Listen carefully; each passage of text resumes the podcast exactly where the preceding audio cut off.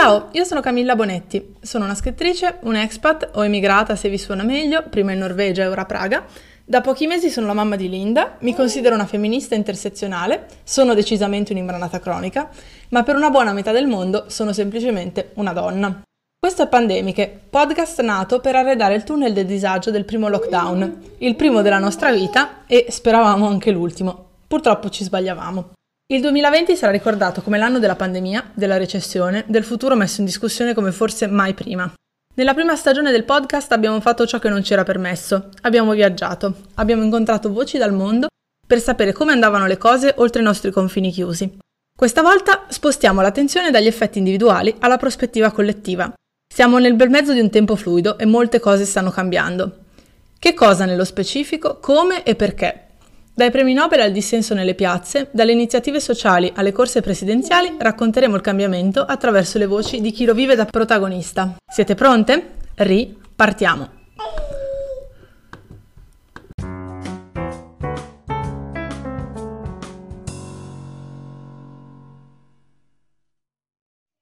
Oggi siamo qui con Lorenzo Gasparrini, che è un filosofo, uno scrittore, un femminista, nonché il primo ospite maschile della seconda stagione di Pandemiche. Ciao Lorenzo. Ciao Camilla e grazie. Grazie a te per essere qui con noi. Guarda, io rompo il ghiaccio facendoti una domanda che è quella che mi hanno fatto i miei amici quando ho detto che avremmo avuto te come ospite, ovvero come mai sei femminista? Sono femminista perché a un certo punto della mia vita ho capito che mh, le cose che non mi piacevano, che non andavano nelle mie relazioni, nel mio lavoro, nel, in genere i rapporti che avevo eh, con le altre persone e una certa visione del mondo che non mi piaceva, dipendeva dal fatto che non avevo mai eh, interrogato a fondo la mia identità di genere, perché gli strumenti per farlo li avevano sviluppati, li avevano raccontati, li avevano eh, messi in pratica. Una serie di cose, eventi, persone che mi erano state sostanzialmente nascoste fino ad allora, cioè i femminismi. Nascoste perché eh, viviamo in un paese nel quale mh, gran parte della cultura femminista è sostanzialmente non raccontata e quindi non la sa nessuno.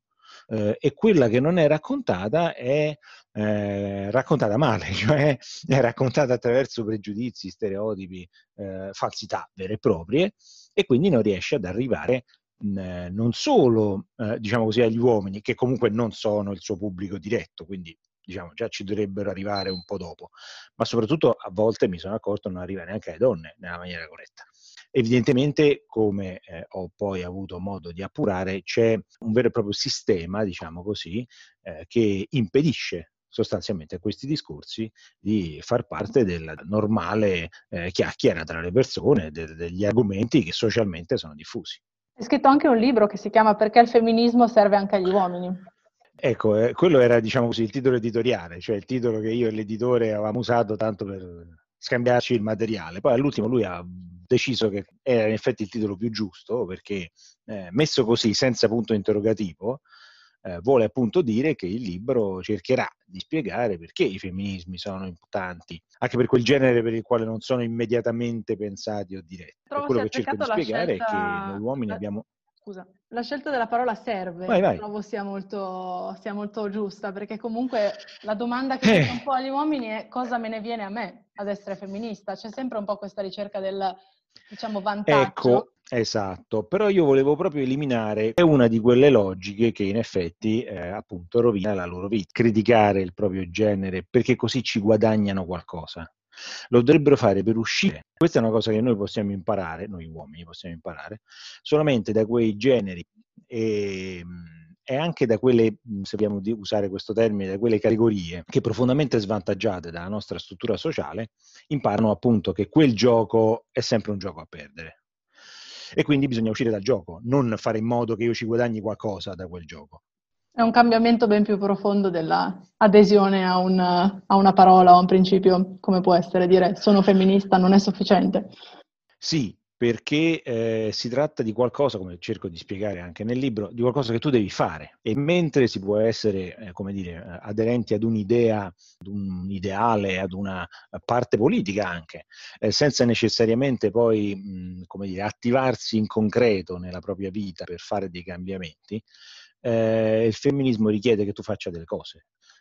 Innanzitutto un percorso personale e poi che intorno a te cominci a causare una serie di cambiamenti. Cioè, non c'è nessun femminismo a parole. Eh, I femminismi sono prima cosa pratiche. E si tratta di appunto cambiare alcune cose di base che riguardano il tuo modo di avere relazioni, il tuo linguaggio e quindi in quel modo cambiare letteralmente il modo in cui vedi il mondo. Quali sono secondo te le difficoltà più grandi di percezione per un uomo che si avvicina al femminismo? Molti uomini non si rendono conto che quelle situazioni di difficoltà che attribuiscono all'altro genere, che attribuiscono ehm, al, diciamo così, al mondo del lavoro, alla mentalità che c'è nel giro del mondo del lavoro. In realtà si tratta di eh, istituzioni e fondamenti patriarcali molto solidi che però nessuno gli ha mai dato gli strumenti per riconoscere e quindi per criticare senza questi strumenti tu continui a pensare che le, donne sono fatte in un certo modo, che io sono brutto e allora non posso accedere al, al sesso, a un certo tipo di felicità, eh, oppure eh, siccome non ho un certo lavoro, non ho una certa classe sociale, allora n- n- sostanzialmente nessuno mi si fila. Tutta una serie di circostanze che sono non la causa del tuo stato di frustrazione e di infelicità, ma in realtà l'effetto. L'effetto di un sistema che pretende da te certi valori e che esclude chi non ce li ha. Ma da questo sistema si può uscire. E, e, appunto non si tratta di guadagnarci qualcosa, si tratta di proprio cambiare le cose importanti che ti riguardano. E come si fa? Si fa innanzitutto riconoscendo e, come dire, facendo un passo indietro e dicendo ok, io forse eh, ci sono delle cose della mia identità che devo con- riconsiderare perché non ci ho mai riflettuto, non ho avuto mai gli strumenti per farlo, ma ci sono delle cose in cui io credo che sono non solo false, ma proprio dannose. Eh, perché fin da quando sono ragazzino, in quanto maschio, non mi è stata mai data una reale alternativa a una certa idea di mascolinità. E io purtroppo sono stato abituato a dare la colpa a qualcun altro di quello che non va in questa mascolinità, principalmente alle donne. Eh, e poi anche a tutta un'altra serie di, diciamo così, attori sociali che non si confanno a questa idea. Quando io ho, quando agli uomini si, dà, si danno questi strumenti, e poi le cose succedono, i cambiamenti ci sono. Perché non, non è che siamo scemi come genere, cioè, cioè abbiamo nel DNA qualcosa che non va. Però l'educazione è molto più importante di quelle, di quelle che possono essere le tue capacità, i tuoi talenti. E se tu sei educato a non vedere certi fenomeni, a non essere sensibile a certe forze, a certi poteri, a, a non dare ascolto a certe voci perché ti hanno sempre detto che è meglio e giusto fare così, o peggio ancora ti hanno detto che tu sei fatto così, quella è la tua natura. C'è la, natura, la spiegazione della natura che va ancora oltre a quelle che sono le Nella nostre. stragrande maggioranza dei casi è sempre sbagliata, è sempre falsa. Infatti, quella reazione difensiva che hanno mhmm, molti uomini è, più che comprensibile, perché capiscono subito che questi discorsi, ehm, come dire, mettono in discussione un'enorme quantità di cose nelle quali tu finora hai creduto e nelle quali ti sei rispecchiato. E ovviamente c'è paura a metterle in discussione, c'è paura a cambiarle. Io posso solo dire questo, non si diventa nemmeno uomini, nemmeno eh, maschi, nemmeno etero, nemmeno... No, questo non c'entra niente, non cambia nulla. Però cambia il modo nel quale tu affronti e dai le priorità alle cose intorno a te. E tra l'altro adesso hai detto il discorso di confondere causa con effetto ed è un problema che si pone moltissimo nella relazione con le donne. Sì, sì. Eh, pensa ancora a quanti uomini cambiano un rifiuto da parte di una donna, in un qualunque campo, eh, non solo quello relazionale, qualunque no detto da una donna, per un attacco, diciamo così, alla loro identità, lo sentono, come un, lo sentono loro, gli uomini, come un abuso, come un sopruso, come una, una forma di ingiustizia, quando nella stragrande maggioranza dei casi si tratta della libertà che ciascuna donna ha, come ciascuna persona ha, di dire sì oppure di dire no. E invece tu sei stato educato a prendere, cioè scusami, a non prendere i rifiuti per quello che in realtà sono, ma come delle sfide che tu devi superare. Il classico ha detto no ma voleva dire sì. È, è ovvio che se tu credi a una cosa del genere, eh, la donna che hai davanti può dire quello che gli pare. Tanto se dice sì, dice sì. Se dice no, ha detto sì. E quindi sostanzialmente la sua voce non ha, alcuna, non ha alcun conto. Poi è chiaro che si arrabbia.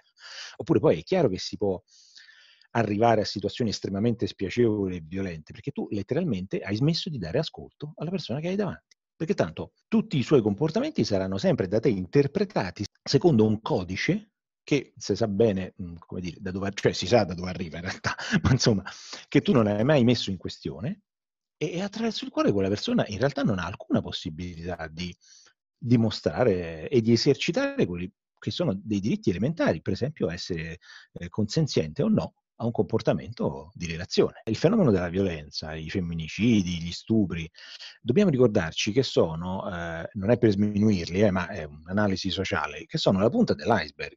Questa possibilità, purtroppo tragica, nasce dal fischio per strada, dalla battuta sul luogo di lavoro, dalla, dalla appunto libertà che gli uomini si prendono di sostanzialmente dire quello che vogliono del corpo femminile, delle abitudini delle donne, dei pensieri delle donne. E questa libertà qualcuno arriva a interpretarla molto male come il, il, come dire, il, il permesso di fare quello che gli pare della persona che ha davanti.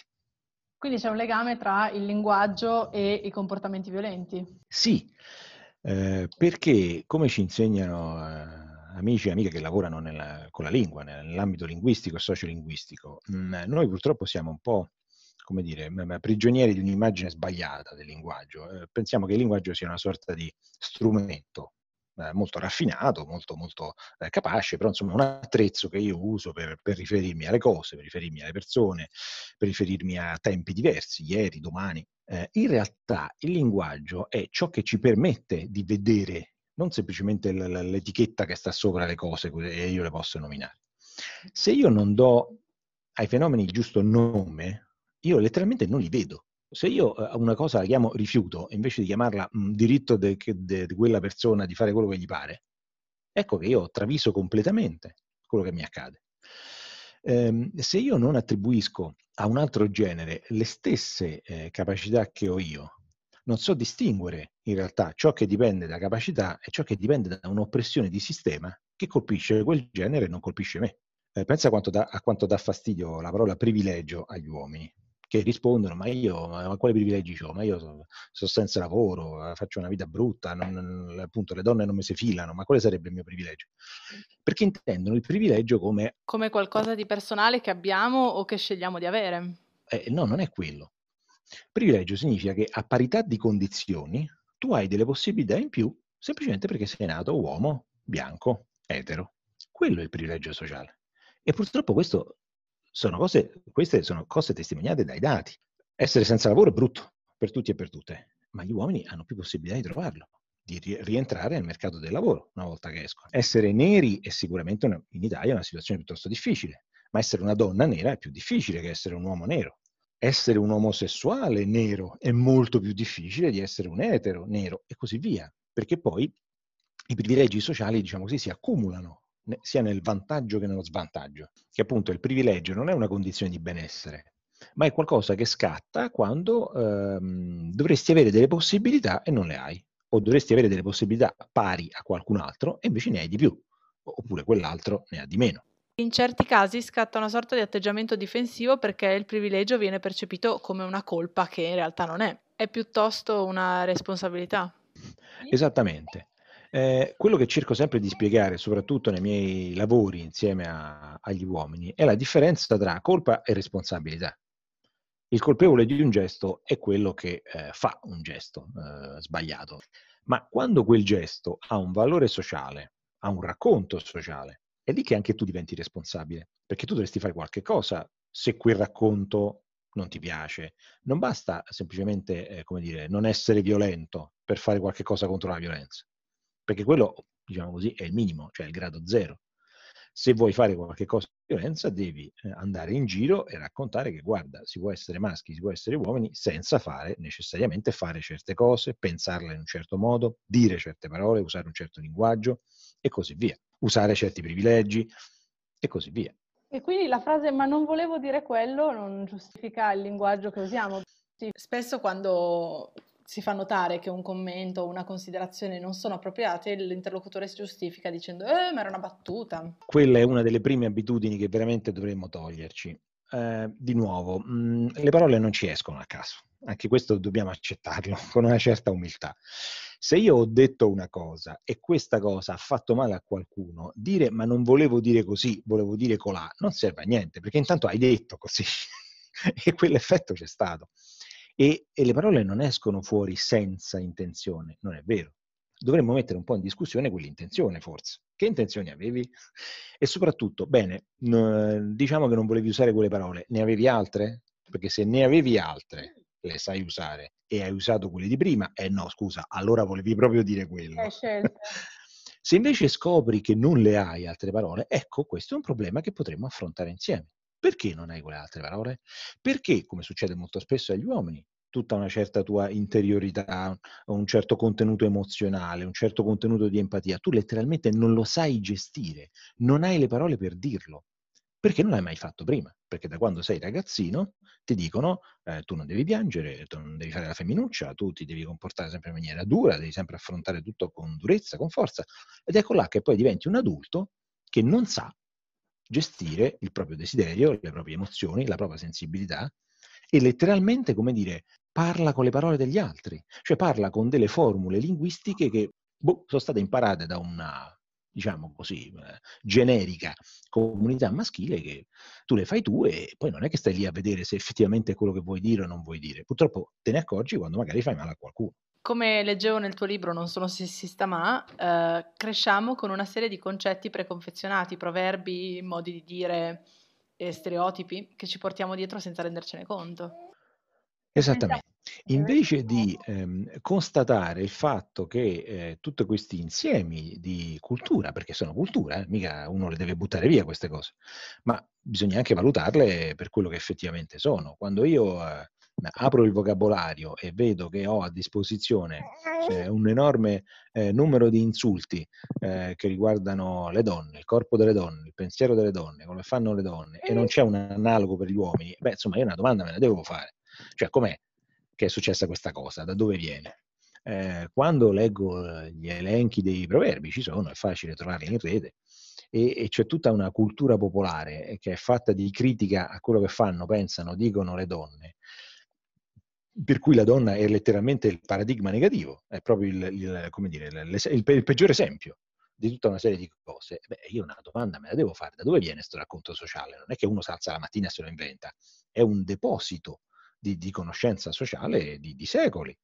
Quindi evidentemente questo, questa, questa, oppressione sistemica c'è, eh, il linguaggio la, la, conserva in un certo senso, ce ne dà testimonianza e la consolida purtroppo, perché se io poi questi strumenti linguistici li uso senza pensarci, continuo a, a perpetrare quella stessa tradizione, senza chiedermi, boh, effettivamente, ma è vera, non è vera? No. Sempre nel tuo libro Non sono sessista, ma parli anche della difficoltà di nominare alcune professioni al femminile. Il perché si sa è che è molto scomodo doverlo ammettere. Guarda caso, sono ostacolate non le parole che sono brutte da sentire, perché quel discorso non c'entra nulla. Come dice spesso una mia amica linguista molto esperta in questi argomenti, Vera Gheno, eh, colecistectomia è una parola brutta da sentire. sindaca, no. A te sindaca dà fastidio perché si tratta letteralmente, come dicevo prima, no? di vedere qualche cosa che prima non c'era. Una donna con un grande potere oppure una donna che ha un'abilità professionale notevole e che comanda altre persone, generalmente altri uomini, come un, un architetto che comanda, un'architetta che comanda un cantiere, una ingegnera che comanda un dipartimento, un reparto.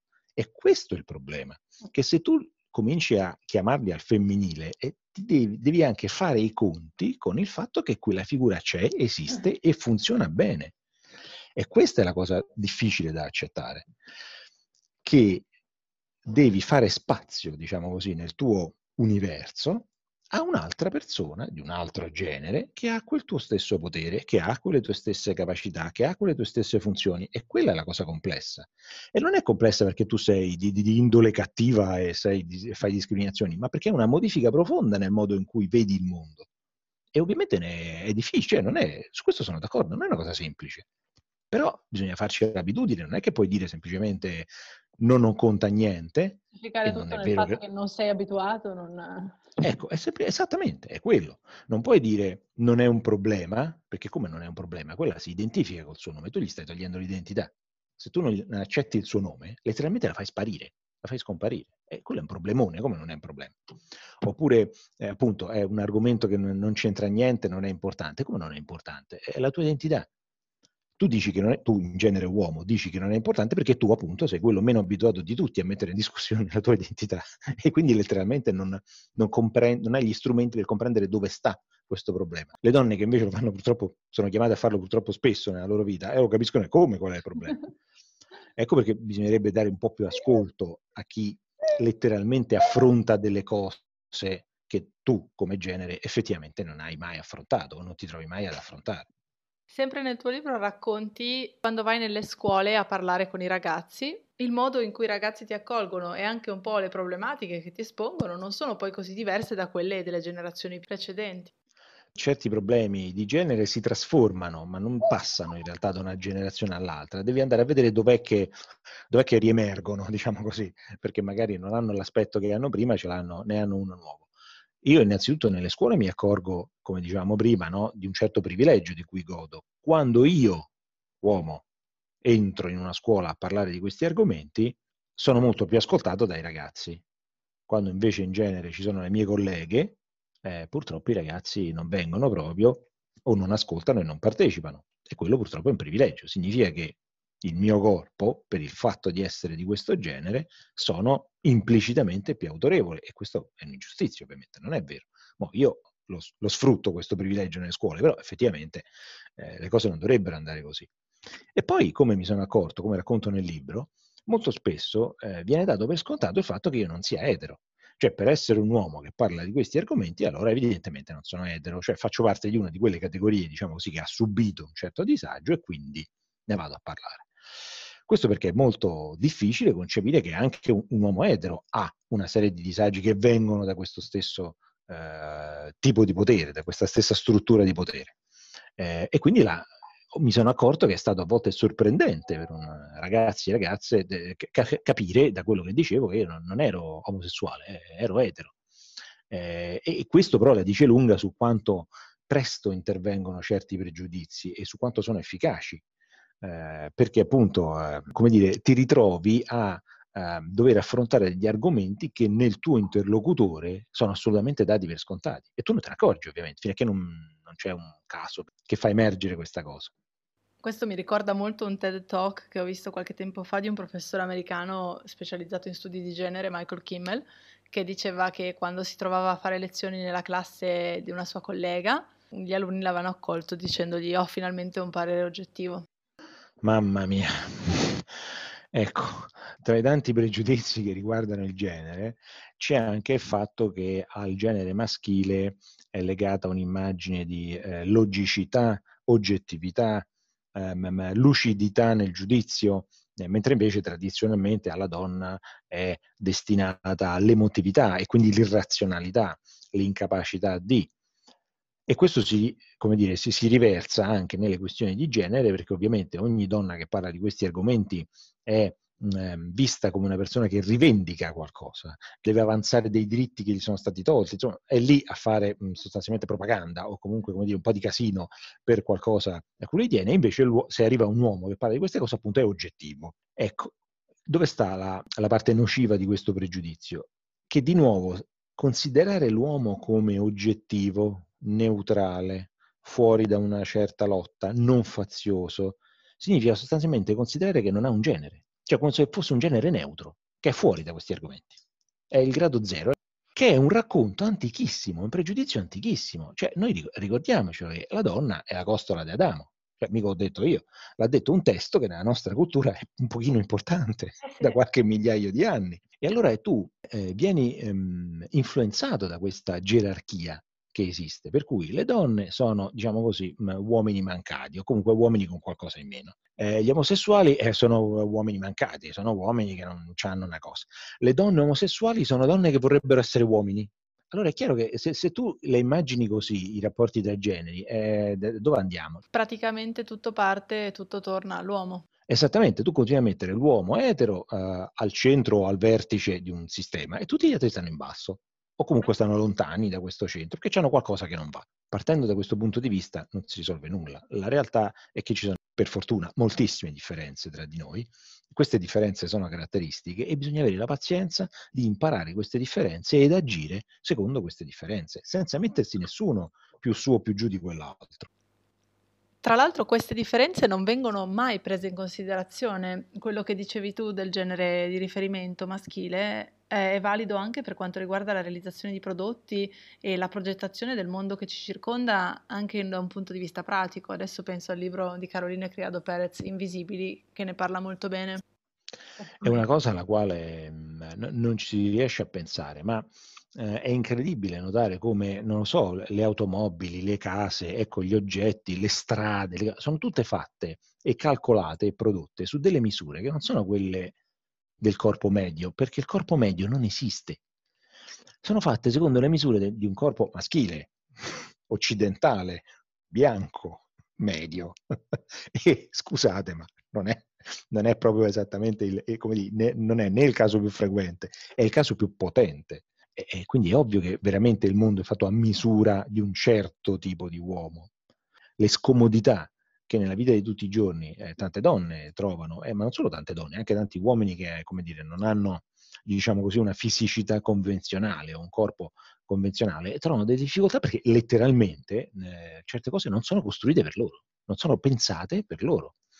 E noi invece magari attribuiamo a delle incapacità insite nel genere quelle mancanze. Ah, vedi, le donne non sanno essere, non, non hanno manualità, non sanno fare eh, certi lavori in casa perché non sanno manipolare gli attrezzi. Ma ci hai pensato che quegli attrezzi sono costruiti per altre mani? Ci hai pensato? È, è il problema dei, dei mancini con le forbici, non so se ti è mai capitato, che in effetti sono pensate e costruite per lo più per chi usa la mano destra. Banalmente è così per tutta un'altra serie di strumenti, che non sono pensati per chi ha mani differenti, corpi differenti, lo standard è quello lì e purtroppo però lo standard non va bene a un sacco di gente, più o meno a metà dell'umanità. E quindi per arrivare a una conclusione, come possiamo essere tutti più coinvolti e consapevoli? Per tornare a una parola che abbiamo già usato, responsabili. Allora, innanzitutto per quanto riguarda diciamo, quello che è un percorso personale, bisogna che gli uomini imparino a confrontarsi e vedersi tra loro più spesso e parlare esattamente di questo, ma non parlarne come si fa Um, adesso uno ha il, dire, il, il, paradigma uh, maligno del, dello spogliatoio di calcetto. Io gioco a calcetto da 30 anni, eh, lo so, cioè come dire, non in quei luoghi nei quali gli uomini eh, confermano il loro cameratismo, cioè eh, parlano di discorsi semplicemente per confortarsi l'un l'altro che appartengono a quella idea di mascolinità, che è esattamente quello che succede, in quei disgraziati gruppi Telegram dove ci si scambiano certi tipi di foto. Non c'è alcun piacere, non c'è alcun divertimento sessuale, niente. Quelle cose nascono per il bisogno di riconoscersi maschi, per il bisogno di riconoscersi insieme come appartenenti a un certo gruppo. Quello è. Ecco, questo tipo di dialogo, di confronto, di rappresentazione maschile, questo deve sparire dobbiamo imparare a parlarci molto più seriamente, molto più serenamente tra generazioni diverse, tra eh, persone di classe sociale diversa, di quello che ci succede in quanto maschi, perché quello succede a tutti, al ricco, al povero, all'alto, al basso, al bello, al brutto, al, a tutti, al più giovane, al meno giovane, a tutti. E quelli sono problemi del genere maschile e dobbiamo imparare a parlare tra di noi dei problemi del genere maschile. Ed è così che capiremo che siamo parte, siamo un genere, pure noi non siamo il grado zero abbiamo delle caratteristiche, abbiamo delle differenze, bisogna lavorarci sopra. Dal punto di vista sociale, questo lavoro va portato fuori pubblicamente. Dobbiamo manifestare quando non siamo contenti di una certa idea maschile. Quando io leggo per l'ennesima volta sul giornale che eh, quella persona che ha massacrato la moglie, i figli, il cane, era un bravo ragazzo, era un onesto lavoratore, era una persona squisita, educatissima, era non può, non può starmi bene questo racconto, perché questo racconto significa due cose. Uno, anche io sono un potenziale assassino, perché pure io sono una persona onesta, educatissima, un vicino di casa squisito, un onesto lavoratore, allora pure io? Che vuol dire questa cosa? Non ha alcun senso. Due, in questo modo io non riesco a come dire, sviluppare un discorso comune tra gli uomini. Perché tut, questo modo di raccontare la violenza mi fa sempre pensare che quello aveva un problema, eh, quello era matto, eh, quello l'hanno appena licenziato e quindi ha perso il lume della ragione, e quello la moglie gli aveva detto che c'è sempre una causa. C'è sempre una giustificazione per quel caso specifico. Esattamente, che differenzia quel caso, quell'episodio, da una normalità. Ma quando questi episodi sono uno ogni due giorni, quando va bene, perché pare che da quando c'è il Covid purtroppo questo tipo di violenza sia molto aumentata, anche dal punto di vista percentuale, io mi devo fare una domanda, qui c'è qualcosa che non va come genere. Non, posso, no, non può essere così alta la frequenza dei de matti, dei disquilibrati, di gente che perde il controllo. Mi devo prendere, assumere la responsabilità di dire nel racconto che comunemente si fa dell'identità maschile c'è qualcosa che non funziona, c'è qualcosa che non va bene. Perché non posso accettare questo racconto e perché soprattutto questo racconto non, dire, non aiuta nessuno, non serve a impedire questi eventi, non serve, non serve. Il risultato qual è? Che se io cammino per strada ehm, di notte perché, non lo so, ho parcheggiato la macchina lontano, vado a prendere la macchina e davanti a me c'è una donna che fa la stessa cosa, quella donna si gira, mi vede e affretta il passo e si stringe la borsetta e fa... Perché? Cioè, il problema sono io, io Lorenzo? Diciamo così, io, ovviamente no. Però c'è in giro un'idea maschile che evidentemente fa diventare il mio corpo una, una minaccia, un'arma, un, una cosa inquietante è colpa di un'idea di uomo generalizzata contro la quale io devo lottare. Che bello sentire, sentirlo da maschio. No, perché il discorso che stiamo facendo con te è un discorso che guarda, ho fatto pochi giorni fa con Giulia Blasi e ho fatto sì. con altre persone nei giorni passati. Però sentire che, sentire che da un punto di vista maschile fa piacere e purtroppo fa ancora parte di quel privilegio di cui dicevamo prima. Eh, il fatto che lo dico io è meglio, anche se dico le stesse cose. Non è meglio, ma dà speranza perché non, non sembrano cose così assurde anche, no? Non so come dire. No, non lo sono affatto, non lo sono affatto. Io non ho alcuna voglia di essere eh, scambiato per un pericolo e non, non vedo perché. Eh, tanti uomini invece lo accettano come se fosse appunto una loro caratteristica naturale. E torniamo, per esempio, ecco, fammi finire in questo modo, a quei discorsi che fanno tanti uomini, no? Perché noi eh, siamo quelli che dobbiamo andare in guerra, noi siamo quelli che dobbiamo fare i lavori più faticosi, noi siamo quelli... Scusate, ma chi l'ha deciso? Le donne? No. Cioè è un discorso che noi ci siamo fatti.